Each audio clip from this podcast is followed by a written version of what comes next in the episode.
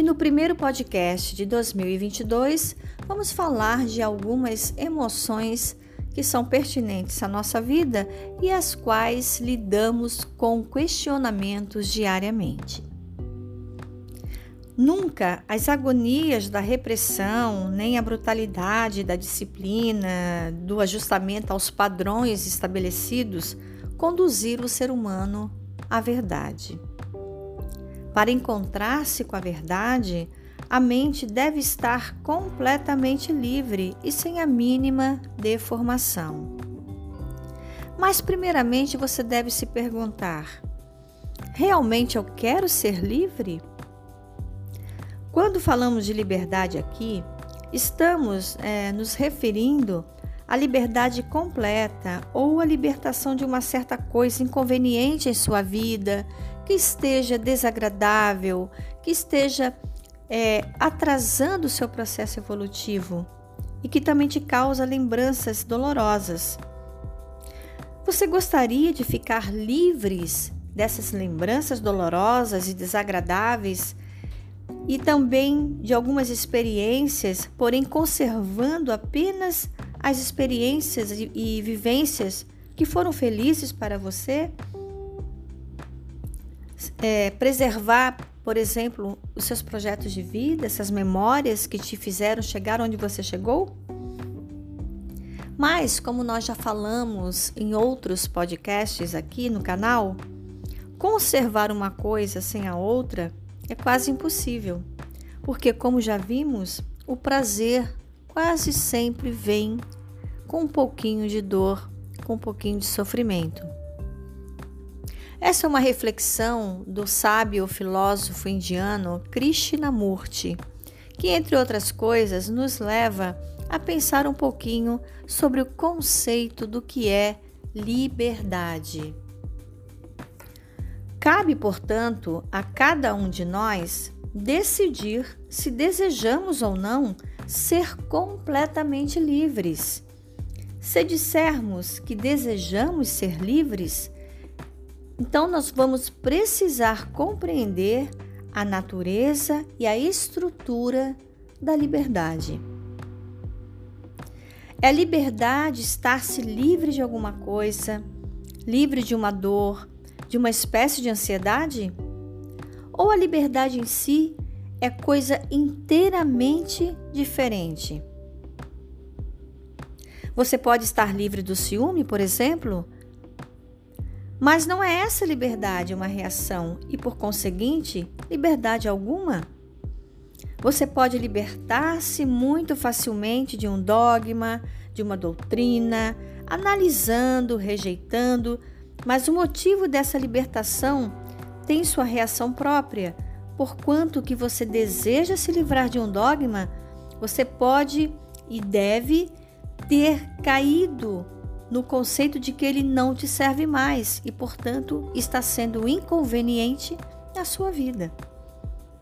Ou você pode ficar livre de algumas ideias, é, de algumas convenções sociais, de algumas tradições que lhe foram é, impostas durante a sua vida desde criança? Você pode reagir, por exemplo, aos, aos, aos comandos, aos comandos que te dão no dia a dia, no emprego, no trabalho que você faz ou na sua própria casa. Você pode reagir negativamente a esses comandos porque entende que esses comandos já não te servem mais? Se você disser que está livre de uma certa coisa, trata-se de uma reação que depois se tornará outra reação que produzirá uma outra maneira de ajustamento ou mesmo uma forma de domínio diferente daquela forma a qual você já vinha sendo acostumado. Dessa maneira, você pode ter uma cadeia de reações e aceitar cada reação como uma verdadeira libertação. Mas isso não é libertação, porém, apenas a continuidade modificada de um passado a que a mente está apegada, atrelada, aprisionada. A liberdade só existe quando você vê e age, e nunca mediante a revolta. Ver é agir, e essa ação é tão importante como a ação que se modifica ao ver um perigo. Não há aí uma atividade mental, não há uma discussão nem hesitação. O próprio perigo compele ao ato e, por conseguinte, ver é agir e ser livre. Nessa lógica, nós compreendemos que a liberdade é um estado mental, não é estar livre de alguma coisa, porém, um estado de liberdade liberdade para duvidar e questionar todas as coisas, e, portanto, uma liberdade tão intensa, ativa, vigorosa, que expulsa toda espécie de dependência, de escravidão, de ajustamento e de aceitação. Essa liberdade implica estar completamente só. Mas pode a mente que foi criada numa dada cultura e que tanto depende do ambiente e das próprias tendências descobrir aquela liberdade que é solidão total e na qual há líderes a qual não há líderes, a qual não há tradição, a qual não há dogmas, preceitos e nenhuma autoridade? Será que estar completamente só é verdadeiramente estar em liberdade? A solidão é um estado mental interno, independente de qualquer estímulo ou de qualquer conhecimento e também não é o resultado de alguma experiência ou uma conclusão de alguma coisa. Se você parar para pensar, você vai refletir e entender que a maioria de nós nunca está só interiormente. A diferença entre se isolar, se segregar e o estar só, em solidão. Todos nós sabemos o que significa estar isolado, principalmente nessa época de pandemia mundial, onde boa parte da população teve que ficar isolada em algum momento durante esse processo. Levantar uma barreira ao redor de nós para que nunca sejamos molestados, nunca sejamos vulneráveis, ou cultivar o desapego, que é uma outra espécie de agonia, né? que a gente fica buscando, eu tenho que me desapegar, eu tenho que me desapegar, e vai criando essa agonia nesse conceito, né? Ou viver também numa, numa ilha imaginária, né? Criar um ambiente imaginário de solidão. A solidão, gente, é completamente diferente disso. Você nunca está só porque está cheio de todas as memórias, de todas as murmurações, de tudo que você viveu desde o primeiro segundo do seu nascimento até o, o momento presente. Sua mente nunca está livre desses pensamentos que você acumulou. Para ficar só, você tem que se distanciar do passado, quase que morrer para o passado. Quando está só, totalmente só, sem pertencer a qualquer família, a nenhuma nação, a qualquer, vamos dizer assim, continente em particular, você tem a sensação de ser uma pessoa estranha.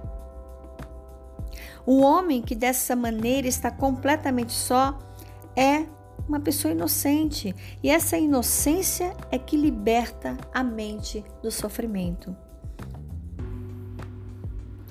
Nós sempre carregamos conosco a carga de tudo o que disseram ou fizeram os nossos antepassados desde que o mundo existe.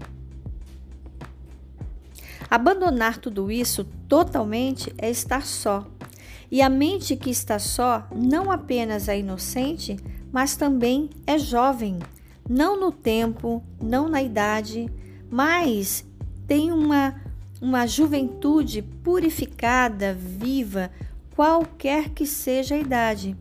Só essa mente pode ver o que é a verdade e aquilo que as palavras não podem medir. Nesse estado de solidão, você poderá compreender a necessidade de viver com você mesmo, tal como você é, com todos os seus defeitos, com todas as suas inseguranças, com todos os seus medos, com todas as suas alegrias e espontaneidades e também com toda a sua naturalidade, tal como é, e não como pensa que deveria ser ou ter sido. Veja se você consegue se olhar sem nenhum estremecimento, sem falsa modéstia, medo, justificação ou condenação. Viva com você mesmo tal como você realmente é. Só vivendo intimamente como uma coisa, você começa a compreendê-la. Só vivendo intimamente todas as coisas ao seu redor, você começa a compreendê-la.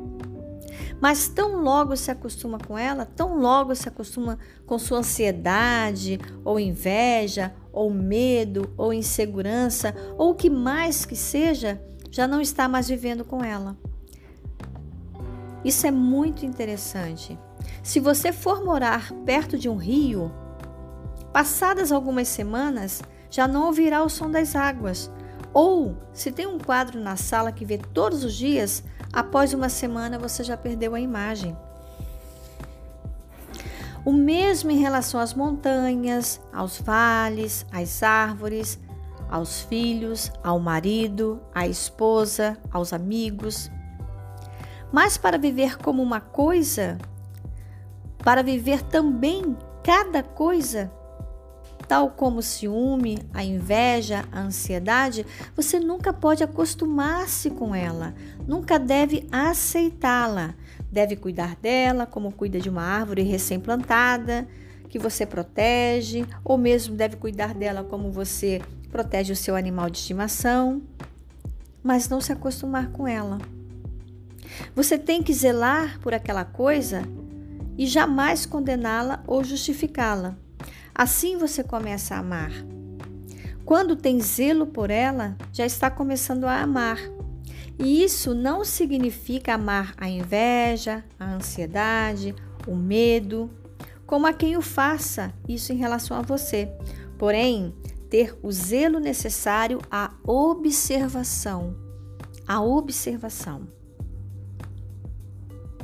Assim será possível você, eu e todas as pessoas vivermos com o que realmente somos, sabendo que temos inveja, que somos medrosos, às vezes estúpidos, que acreditamos em coisas banais, por exemplo,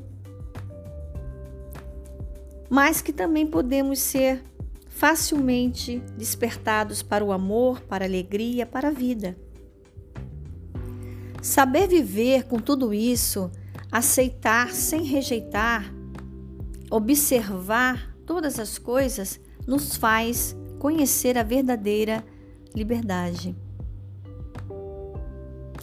Pode essa liberdade, essa solidão, essa entrada em contato com a inteira estrutura daquilo que somos em nós mesmos ser alcançada com o tempo? Pode a liberdade ser alcançada por meio de um processo gradual, passo a passo, dia a dia? Essa é uma questão muito interessante e é uma questão de tempo que só o tempo vai te responder. Mas o mais importante é você se perguntar: eu posso me tornar consciente dessa liberdade?